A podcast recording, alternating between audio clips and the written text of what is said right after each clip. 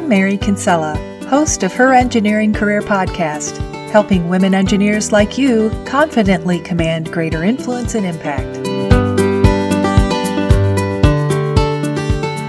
Hey, my engineering friends.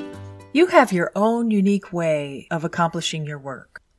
You have your own set of strengths or innate talents that enable you to do your engineering job in your own individual way.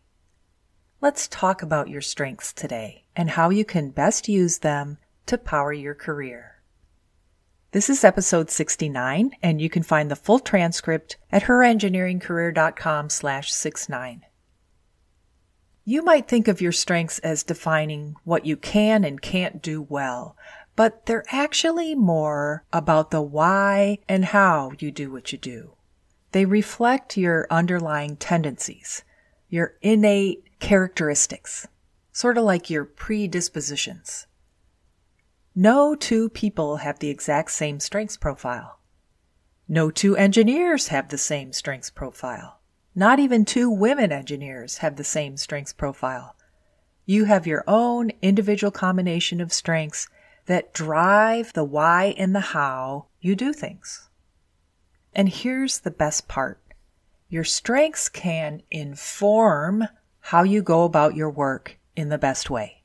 And you can use that information as a powerful career tool to guide you to excellence in your career. People have probably advised you to work to your strengths. I know I've said that many times, but what exactly does it mean? Basically, it means to apply them in all the work you do. It means learn how your strengths show up in your work. It means use them to your advantage. Use them to optimize and maximize your work quality and outcomes. It also means to put more effort into honing your strengths and less effort into improving your weaknesses. There may be some benefit to tending to your weaknesses, but research shows that the benefits of working to your strengths is more fruitful than trying to improve all your weaknesses. Have you ever watched how someone else makes decisions? How they manage projects or approach problems? Noticed how good they are at their job and then concluded that you need to do things the same way they do to get great results? Unless you have the same strengths, which is not likely, the way you do things will be different. And that's not only okay, it's the way it should be. You should be applying your strengths to do the job in your own best way. In other words, just because you don't have the same strengths as another person doesn't mean you can't do well at the same kind of work that they do. It means you will accomplish that work in a different way. This was a big aha for me. I wish I had realized it much earlier in my career. It was easy for me to talk myself out of a new opportunity, thinking that my strengths weren't the right strengths. If I had known back then how to use my strengths to power my career, I would have been more confident in taking risks. I would have challenged myself more and broadened my engineering and leadership experiences. Here are four steps you can take to use your strengths as your own unique career tool. Step one, learn what your strengths are by observation and experience, by internal assessment, and by external assessment. Step two, notice how your strengths show up in your work. Become more familiar with how they are advantageous. Learn the ways they help you in your career. Step three, accept your strengths as part of you. Appreciate them as an expression of you. Your strengths represent your innate talent. Celebrate them and build on them. And step four, apply your strengths in your engineering job.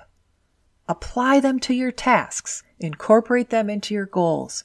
Let your work be defined by your strengths. Approach your work in a way that makes greatest use of them. You'll find that you're most comfortable accomplishing your job within the realm of your strengths. They don't necessarily stay exactly the same your whole life, but the underlying tendencies are something you came into this world with. Your strengths are part of your identity. I invite you to embrace that. See how you can leverage your strengths as you stretch into leadership roles. See how your strengths bring out your best, authentic you. By the way, I particularly like the Clifton Strengths Assessment tool for identifying your strengths. This assessment is well researched and a practical and effective approach to career enhancement. I think it's especially effective for engineers. If you're interested in taking this assessment, I'd be glad to walk you through the process and help you understand and apply the results. In fact, I recently retook the Clifton Strengths Assessment. It tells me, in their particular assessment language, that my top five strengths are discipline, analytical, intellection, relator, and responsibility. And now I'm finding new ways to leverage my strengths in my work and my life. Maybe you've already taken this assessment, and if so, consider filling out an application to work with me because it's not enough to know what your strengths are. Understanding and applying them is where the benefit is.